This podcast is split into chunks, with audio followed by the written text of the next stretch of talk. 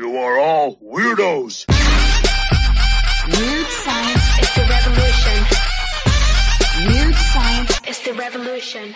Hello, everybody, and welcome back to the Weird Science Marvel Comics podcast, where I'm going to be going through a bunch of books in our streamline approach, and I'll lose my mind over, say, the dark web stuff, which, I don't know, I'm, I'm not going to try to be mean or anything, but it is garbage. I, I don't want to, you know, mince words here or anything, but it is rough, and I think that most people can agree on that, but we also have a couple other things, Moon Knight, Daredevil, stuff like that, as I continue to not only just catch up to all of the books, but maybe expand the coverage and all that going on, so we'll see. It's a, a process here, and we're going to trust the process, as they did in Philadelphia at one point, though it didn't really work out as great as they thought. So maybe this trusting the process will work out a little bit better. But before we go off to the books, please go to Twitter and follow us at W S Marvel Comics. Follow us. We'll follow you on back. Go to our website, weird science marvel comics dot com, to check out written reviews each and every week. Also, go to our YouTube channel, which is Weird Science Comics, and then go to our Patreon, patreon.com slash Weird Science, where you can help us out for all of the shows on this regular feed, the Star Wars, X-Men, and this show, but also get a ton of shows in return. Each level gets more and more shows until you get up to the level of badasses of the Get Fresh crew, arr, arr, who get to even pick all of the things that we do. So check that out. As I said, patreon.com slash weird science. But without further ado, we're going to get into these books, and we're going to start out with the dark web stuff, which, again, it's driving me insane, but we're here to do it. We're going to try to have fun with it, right? We'll have fun with the nonsense, and away we go.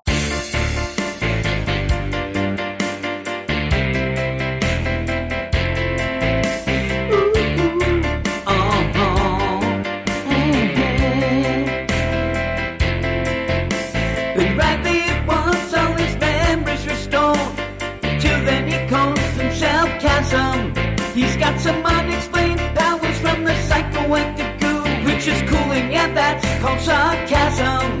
Well, reading this event gives me a heart attack. I, I, I, I, I. You ought to know by now. The city and Christmas trees out in Hackensack. Is that all we get for our money? Well, it seems such a waste of time. If that's what it's all about. If that's dark web, then I'm checking out. Mm, I'm checking out. Mm-hmm. Ooh, ooh. Uh-huh. Amazing Spider-Man number seventeen. And this dark web event is just a joke. The problem is, it seems like Zeb Wells and company seem to delight in making it just that. And notice I didn't say anything about it being funny, because, boy, if you have been annoyed at the tone of dark web so far, you are going to lose it. Let's start with the credits and the recap. It is Amazing Spider-Man number seventeen, written by Zeb Wells, art by Ed McGuinness, inks by Cliff Rathburn, colors by Marcelo Menyes, and letters by D C's Joe Caramagna. Hell has been brought to New York City, and Spider-Man's clone, Ben Reilly, a k a. Chasm, is to blame. In their first fight, Chasm pulled out all the stops, showing off his new shape-shifting, psychoactive webbing and offensive Spidey sense. There's a lot in this that has been pretty offensive, I'll tell you. But laying the beatdown on Peter was only step one in Ben's plan for vengeance. Ben also brought Spidey, J. Jonah Jameson, and Robbie Robertson to limbo. But to what end? I mean, really, that's what I want to know. Very much so, because, boy, this issue is nonsense. In my review for Amazing Spider-Man number sixteen, I said the cliffhanger with Peter showing up for work in limbo was one of the stupidest-looking things I've seen in quite some time, and pretty much I was right. But also, this issue seemed to take it as a challenge, and straight away told me to hold it Zima. And I say that's what they drink in limbo. See, I can play lame joke game too, right? There isn't a page or even a panel that seems to go by in this issue without trying to get a chuckle out of the reader. The problem is it never happens. Listen, I kind of think that there is a bit of maybe a subtle play here, telling the same lame-ass jokes over and over and over because, hey, this is Limbo. I think I'm giving them too much credit because it never amounts to anything. And our human P O V characters, Robbie, Jonah, and Peter, just seem annoyed, more like just annoyed that they're in limbo in general, not like annoyed because, oh my God, we keep getting the same things over and over again. So again, I think I'm giving Zeb Wells credit here. I don't think there's a subtle bone in his body. So we get demons constantly messing up names and phrases. That is just constant. A demonized bed that wants to have sex with Jonah. All right. And pretty much just more and more just lame-ass crap. While all this is going on, Ben Reilly, Chasm, shows up and tries to convince Peter to eat his soul-stealing apple, which was actually the name of my grunge band back in ninety-three. But, of course, Peter says no. So what is a Chasm to do? Well, of course, he's going to make up a messed up version of the Sinister Six. Now, this could be fun, right?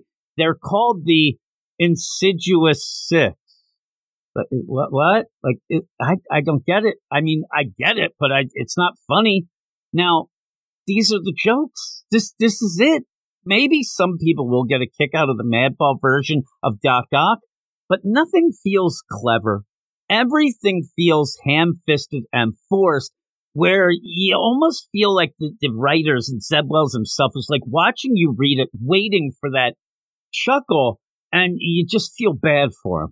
You just feel bad that somebody has written this issue in a way that is so unfunny, but yet you know it's supposed to be the opposite. So it's just crazy. And seriously, seeing a mashup amalgam version of the Sinister Six, is that anything new to Marvel readers of the past couple years? We've seen this in just about every single book that Marvel puts out. So why not play the game of making fun of that? Poke some fun at things. Actually go beyond the surface level bullshit that you think is funny here. Because this is not funny. This ends up being so annoying that you get angry reading it. I'm angry talking about it. The best part of the issue, though, was seeing Madeline Pryor almost as annoyed as I was by this nonsense. She shows up and says, what the hell are you doing? And, and then makes a joke, these demons are on loan. Oh, my goodness. It's terrible. The issue continues then with a demon inspired by Parker Peteman. That's their joke, not mine. To be a hero, but unfortunately ends up backwards. And I say that because, sadly, that's actually another running gag in this issue. Having things be backwards, who ends up being the cliffhanger obstacle for Jonah, Robbie, and Spider-Man trying to get back to Earth. And seriously, I don't know if you can tell, I'm angry right now. This issue is a kick to the balls to Ben Reilly fans, right? Anyone who defended Zeb Wells' Spider-Man run before Dark Web, I did that at one point.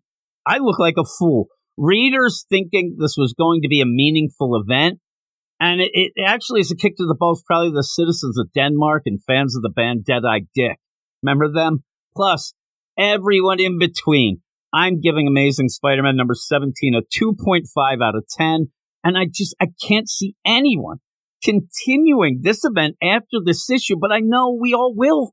We're suckers like that, and Marvel and Zeb Wells is taking advantage of that one hundred percent. And I am a sucker, so we will continue uh, this whole podcast with more of the Dark Web celebration with Dark Web Miss Marvel number two. And boy, it is a big number two indeed. I want to repeat, though, a couple things I said at the beginning of my review for the first issue of Dark Web Miss Marvel. First, I am a Miss Marvel fan. Second, a lot of writers straight up stink at writing her. After these two issues, I think that Sabir Pirzada really fits into that their mold. Am I being harsh? Yes. Am I being too harsh? No. No, not at all. But let's start off with the credits and a little bit of the recap. This is, as I said, Dark Web Miss Marvel number two, written by Sabir Pirzada, art by Francesco Martorino, colors by Proto Bunkers, Dono Sanchez Elmara, and Fernando Cifuentes, and letters by V C's Ariana Mayer. How about this? Reporting to work at her Oscorp internship, which really made no sense, Kamala and her lab partner Erjan were suddenly assaulted by previously inanimate tech throughout the facility. If you remember, you had a lot of trash-talking microscopes. Oh, my. Little did they know that this was the work of Ben Reilly and Madeline Pryor, the clones of Peter Parker, a k a. Spider-Man, and Jean Grey, a k a. Marvel Girl, now known as Chasm, and the Goblin Queen, who have unleashed the demons of Limbo on New York City in their quest for revenge, and maybe for giggles, and maybe to annoy me. All of them. After escaping the lab, Miz Marvel confronted Chasm, but he recited an ancient incantation that teleported her directly to Limbo itself. And so what are we going to get here? Well, I just, I told you that this dark web event sucks, right? Did, did I tell you that? Well, I'm going to tell you it again. It sucks. Well, also, let me save you some money here and tell you straight up, there's no reason to buy this issue. Review over. But really, not over, because there's still some shade to be thrown. Now, you can take the money that you save in not buying this issue, maybe to, you know, subscribe to some Patreon, like patreon.com slash weird science. I don't know. Or you can get a fancy coffee. You know, you could get one of those coffees with Chino at the end. And if this book was a fancy coffee, it certainly would be a crappuccino indeed. So what is going to go on in this issue? Because I, I'm going to tell you what's going to go on. So then you really will realize that you don't have to buy it or should stay clear. Wide berth. And here's what happens. The issue opens with the inventor, you know, the clone of Thomas Edison mixed with a cockatiel, confronting his creator, Gregory Knox. Now, these are legit characters. These are characters that were in the first big run of Miz Marvel. The problem is, does Pirzada realize these characters have been M I A for over seven years? Because there's no attempt at all to explain much of anything that's going on to the readers here and what's going on between these two characters. Now, some Miz Marvel fans will know. I, I recognize the characters, but even I said, oh man, what are those guys? You know, it took me a bit. But the thing is, this is an event book. So it's insane to just plop them in here like this, because there are going to be a ton of readers who will have no idea what is going on between them. Well, once we do head off to Limbo, things get a little easier to kind of go with, because really we're just dealing with the bullcrap that we got from the first issue. Well, Kamala, she ends up, she's stuck in Limbo. She's pissed off. She wants to get back to New York City. So what do you do? You yell at demons until they just end up opening a portal to get back to New York City, where she sees her now sentient mosque walking through the Hudson River.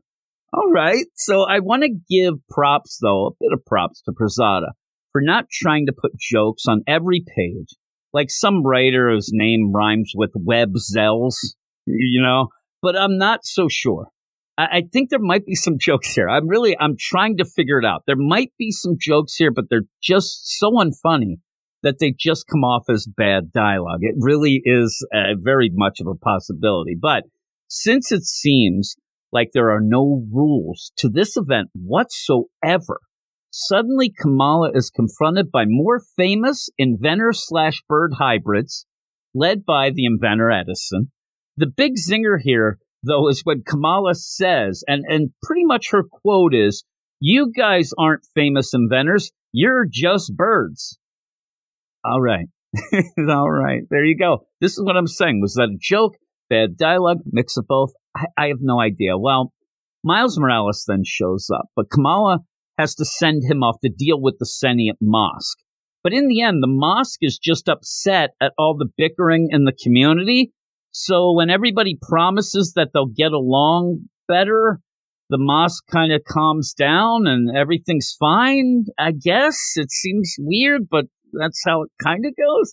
And then the issue continues with the rest of the inventor birds bailing on Edison. Kamala then gets zapped by Edison Bird, which changes her costume into Captain Marvel's costume because, quote, her subconscious desires that. Then she turns into a worm that gets eaten by Edison, but then Bruno shows up to zap Edison Bird because he's mostly robot. I, I don't know what the hell is going on in this book. This book is so all over the place. It's like one of those things. It's doing so much that it's doing nothing at all except confusing me. And I'm not even that mad at this book because it's so ridiculously bad that I did get a chuckle out of it. And at least Bruno and Kamala get a nice moment then before Miles returns to tell Kamala that the Moskru wings and everything's great. Oh, it's so ridiculous. Also, Miles, who really did nothing, tells Kamala that he did nothing while thinking, what would Miss Marvel do? And I really think that's just straight up shade there. The end. It just ends.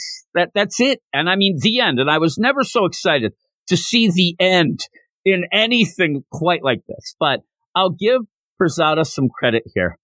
They came up with their own unique way to fail. Instead of over-the-top jokes, this is just a, a poorly written issue that does nothing at all for the event, does nothing at all for Miss Marvel, does nothing at all for anybody, and it should just be avoided. The art is good enough, but it can't save this train wreck of an issue or train wreck of two issues.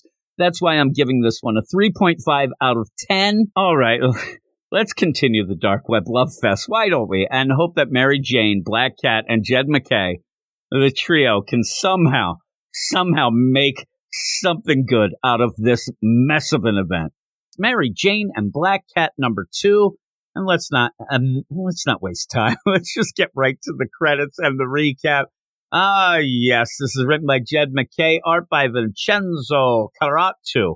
I know I'm saying that wrong. I have to be saying that wrong. Please, if anybody knows how to pronounce it, let me know. I apologize in advance. Colors, Brian Reber. Letters by V C's Ariana Mayer. Here we go. We're having a recap here that has a lot of A K As, A K A everything. I'm going to add my own in as well. I want to get involved in this game here. Mary Jane Watson and Felicia Hardy, A K A the Black Cat, are in a bit of a jam, A K A trouble. Ever since Ben Reilly, A K A Chasm, and Madeline Pryor, A K A the Goblin Queen, opened the doors to Limbo, demonic spirits have been possessing everyday objects, A K A complete and utter nonsense, wreaking havoc on New York City, A K A the Big Apple. Whew! Felicia made her way across the city to help M J and her family. That's a favor to Peter Parker, A K A Spider-Man. But when Felicia arrived, she was surprised to find M J had powers and was fully capable of defending herself. Teaming up, the two women began to fight their way through the city when they were sucked through a portal into Limbo, A K A sexy as hell, or Limbo, right? And found themselves face-to-face with Belasco, A K A Limbo's former ruler.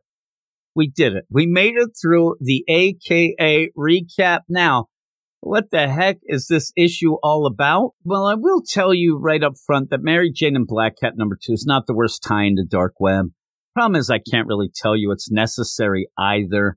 That's pretty much my biggest complaint. But another complaint I have is that while we're in Dark Web, I don't need Jed McKay to join in with Zeb Wells' nonsense of talking about that big thing that happened to Mary Jane in Amazing Spider-Man without actually talking about anything at all.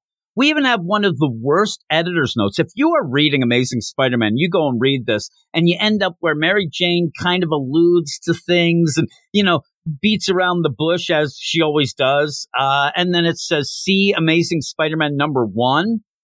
And I wanted to slap the comic right upside its comic face. I'm like, I'm not going to go see that again. You didn't tell me crap there. So this whole play is just infuriating for people, I think, that have been reading Zeb Wells' run of Amazing Spider-Man. And then Jed McKay even adds in his own little whammy with these Mary Jane jackpot powers that just came up in this book. We didn't see them before. We had them last issue. Now we have them again here. Mary Jane starts to explain them a little, but it's more of the consequences of them, not actually explaining how she got these powers, what they mean. She seems to have used them a bunch of times because she keeps doing this. And you get this running joke where Black Cat keeps telling her and reminding her, yeah, last issue, your, your powers made pudding.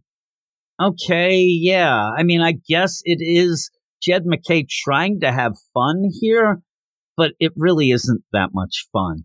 Now, this is a dark web tie-in, so we are going to get that sort of fun, right? And I will give Jed McKay some credit here. He doesn't get that involved in the over-the-top nonsense. Thank God we're in limbo, so you don't have some of the stuff going on up there in New York City.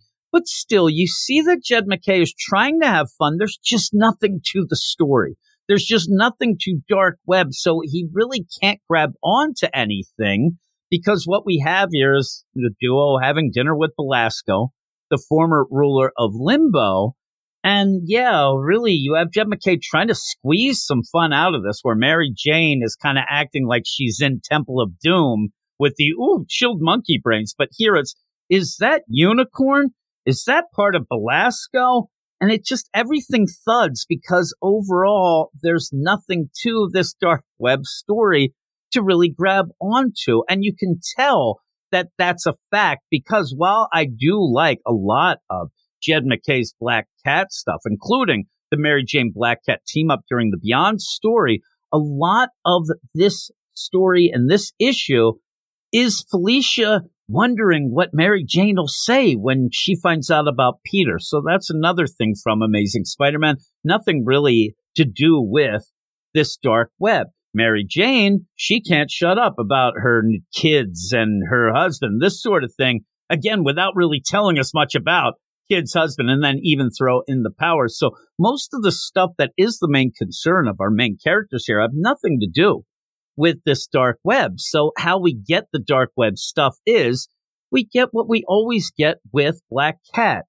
It's going to be a generic heist. It's going to be just, hey, I need this. You go get it. And yeah, Belasco wants a soul sword.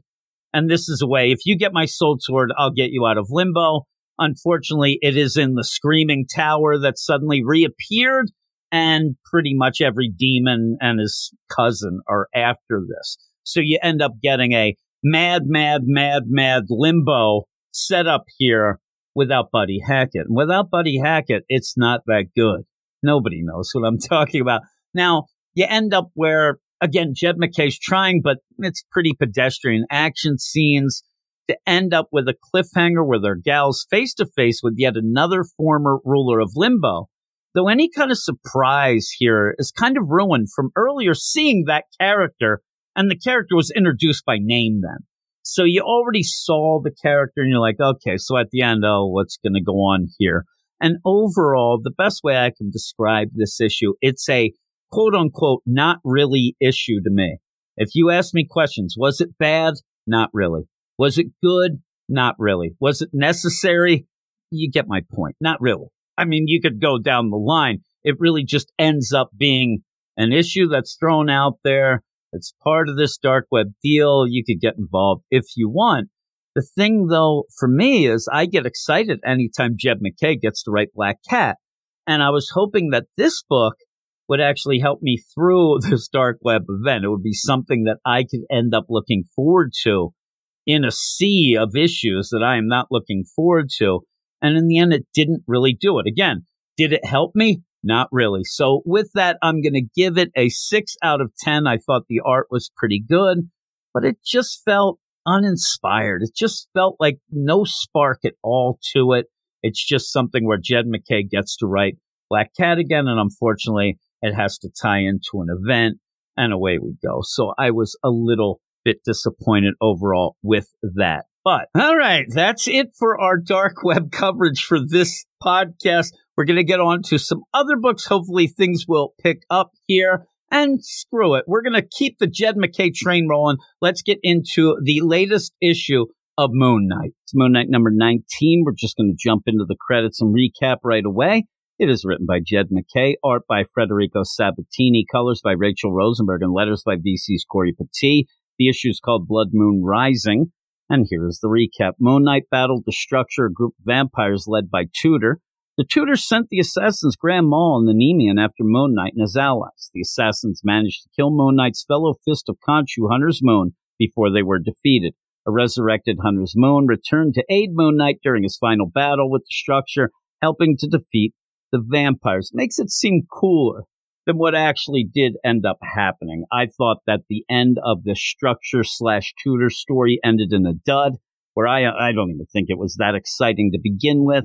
The idea where Tudor was doing his whole pyramid schemes. And I said early on, if you didn't have a line where somehow the pyramid schemes come up and you end up having Mark Monite say pyramids are my thing and punching them, now that's some good stuff. We never got that. And also the idea that Hunter's Moon was, re- he came back almost instantaneously. There wasn't even any real like time to react in my mind to him being dead. But we'll get in this issue that the stakes are going to have to be brought back. I'll tell you about that in a second. Meanwhile, the supervillain Zodiac has been in prison since almost destroying the Midnight Mission. Despite being in prison and having a new psychotherapist, Doctor Robert Plesko, Zodiac very much remains a threat. Does he, does he remain a threat? What he remains a threat to me actually is to my waking hours, because he bores the crap out of me. And his nonsense talk almost put me to sleep. So take that.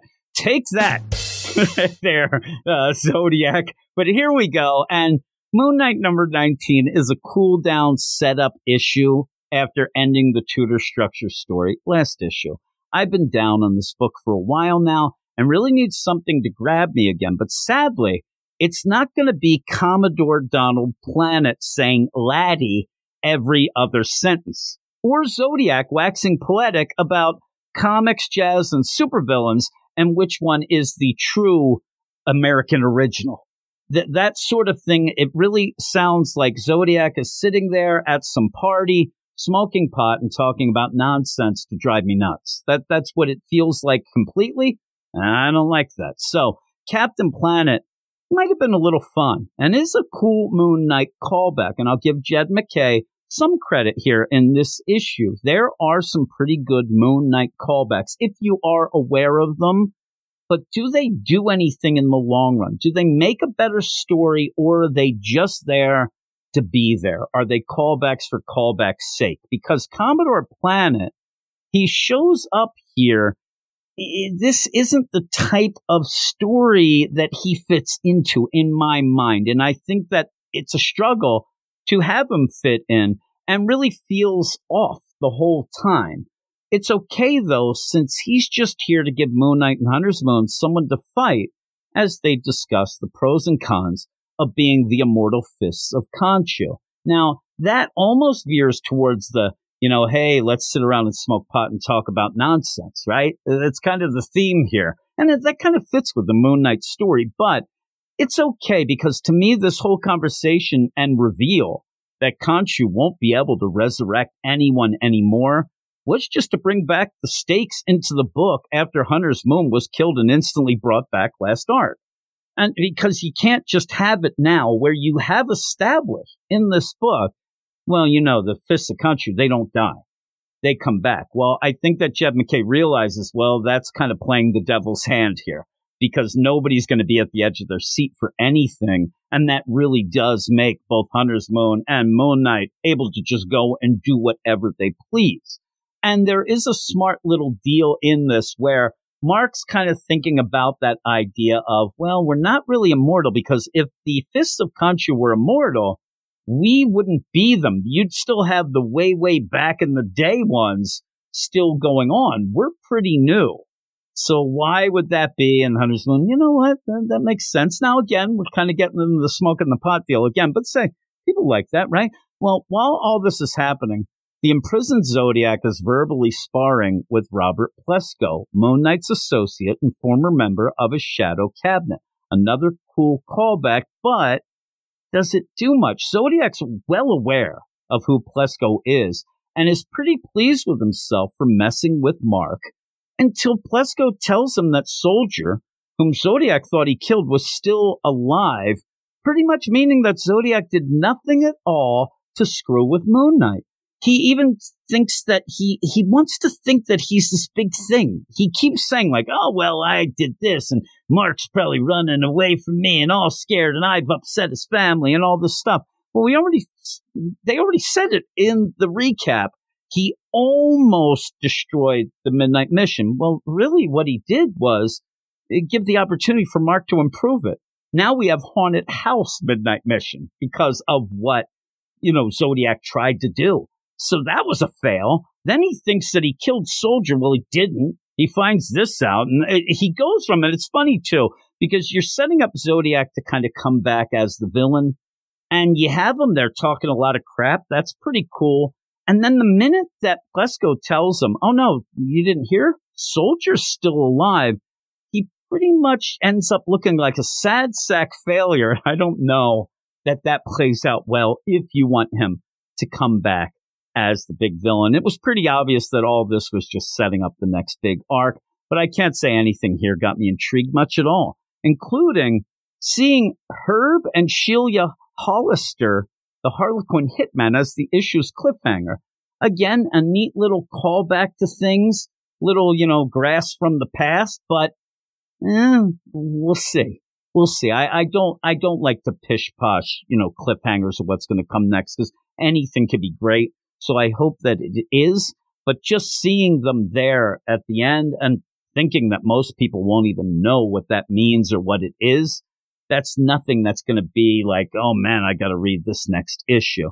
And all of that all combined, I'm going to give the issue a six point five out of ten. Federico Sabatini's art's okay, but it's inconsistent. And I really wish we had Alessandro Cappuccio back on the book. I guess if you've been loving every issue so far, you'll continue loving this, but overall, I'm getting bored with this book. I need something more. I need something to hook me in.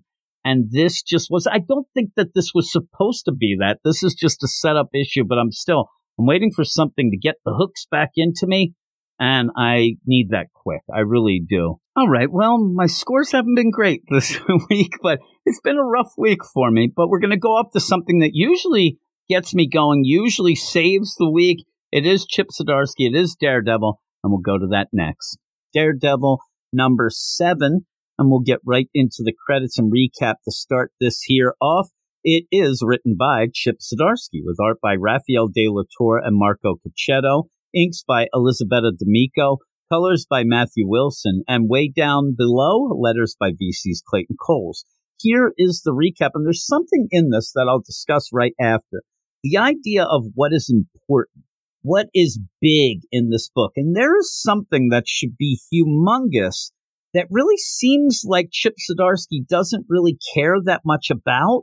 And it's very odd to me. But here it is. Daredevil is married. If you didn't know, and that's, you know, he's married.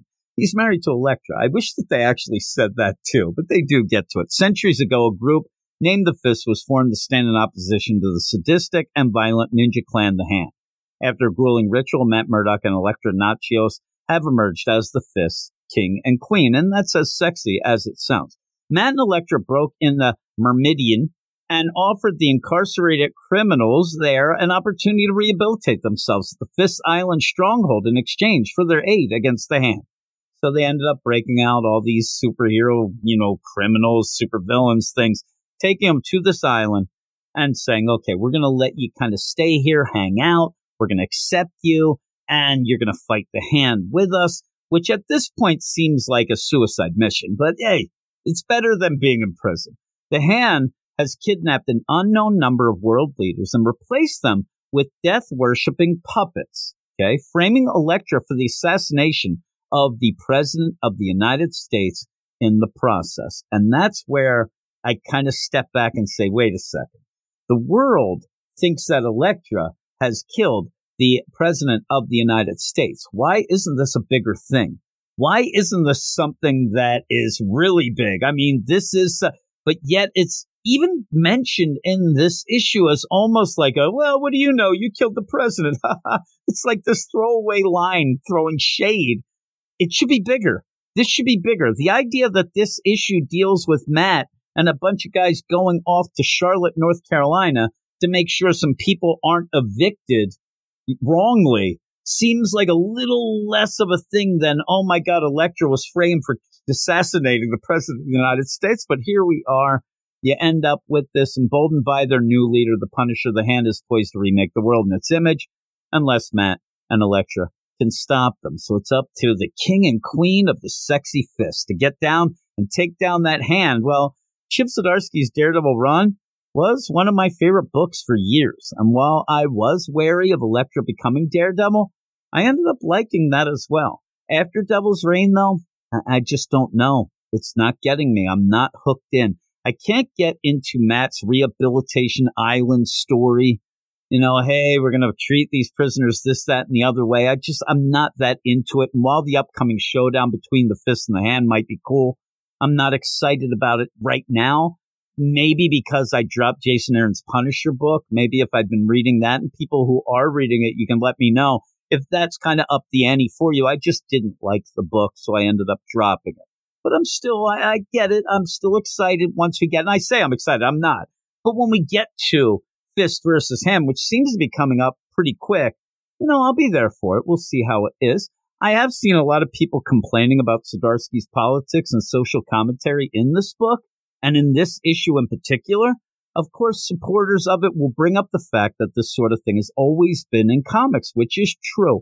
Politics, social commentary have always been part of comics, but Zdarsky seems to have gotten less and less subtle with his themes lately. With that said, my problem with this book right now isn't the politics or commentary itself, but the fact that it is so damn boring to read. I am not enjoying while I read this. I think it's pretty boring in a book that I was loving every single page turn for years. I was bored through most of this issue and hope that the upcoming war with Frank Castle and the Hand breaks up this monotony. So what happens in this issue? Well, Matt and his sus Fist crew help some wrongfully evicted people in North Carolina, maybe keep their apartments. I mean, everybody's beating up everyone. And seriously, I don't really even know who is right or wrong in most of this. And I'm not making a stance here. I'm not getting on my soapbox. It's just that everything here is kind of presented without info, so surface level that it almost gets to be silly by the end. But while this is going on, Stiltman, um, Stiltman, he steps it up and is a hero, which kind of shows you that while Zdarsky's ham-fisting this big message of his, it's actually a comic booky thing that shines through and is what I'll probably remember of what little I'll remember from this issue. I'll always, oh, remember when Stiltman saved that kid? I'm not going to sit there and say a year from now, hey, remember when, you know, Matt and his guys went in because there was this wrongfully evicted people and they were going to demolish this thing. And that that's in and out of one ear, out the other. I've already forgotten about that. But still, Ben, he stepped it up, a comic booky thing, which actually shined through here. And after all that, Bullet, who has been the P O V character of Matt's Rehab Island, he decides he wants to stay in the States with his son because, you know, prison takes fathers away from sons and sons away from fathers. Uh, but you know what else takes sons away from fathers? The Punisher and the Hand, because, yep, it looks like the straw that broke the camel's back as Matt is, is that as Matt, Elektra, and their ragtag team go off to take on Frag Castle and the Hand, even though Matt knows this is a trick, a trap, and also knows that his team, his squad, is nowhere near ready to go and fight the Hand, and they're not. I mean, as it stands here, they might all get slaughtered. And I said it already, but I was bored through most of this issue. The art's a bit rough, too, which didn't help matters either. And I'm going to give this a five point five out of ten and hope that things do get better starting next issue. Maybe the final, you know, finally we'll get to Hand versus Fist, though I, I can't see it happening that much with the idea that Matt's team, they're not ready. So we'll see. We'll see how it is, but a five point five out of ten. I I hope things get better. I really do. But that's it. I, I wish that I had better scores this week. I just didn't like many of the books, but that can always change. And that's the kind of deal here. When I do the reviews and any of the podcasts I'm on, I'm not just reviewing a book because, oh, I don't like that and I'm never going to like it, or I love it and I'll always love it. You, you go individual issues, and that's the best part, is it can always get better. Now it can get worse, but it always can get better, that next issue. And and I'm pretty sure that a lot of these will. The Dark Web, that's that's done. I mean, the idea, that is a lost cause. But eventually we'll get done with it. And then we can start looking at some of the other books again. But Daredevil, I think, will improve, and Moon Knight, I think, will improve. We just have to get back to something that's harder hitting than, say, the pyramid schemes of Tudor and the whole deal of this one-shot, not one-shot, but kind of setup issue. But I do think we'll get there. So with all of that, thanks, everybody, for listening. Please uh, go over to the Twitter at W S Marvel Comics. Follow us. We'll follow you back. Go to our website to see written reviews at uh, weird science marvel comics dot com. And then go to our YouTube channel, Weird Science Comics, and our Patreon, patreon dot com slash weird science. A lot of things at the end there. I'm surprised that I even remembered them. But thanks, everybody, for listening. I hope you continue enjoying this new format going on, and we'll just keep going. We'll catch up with some other things. I didn't talk about all the issues that I was going to this week, so we'll kind of piggyback them over into next week with some of the new ones as well, like we did this week. So thanks, everybody. And I will talk to you all later. Go read comics. You are all weirdos. Weird science is the revolution. Weird science is the revolution. Weird science is the revolution.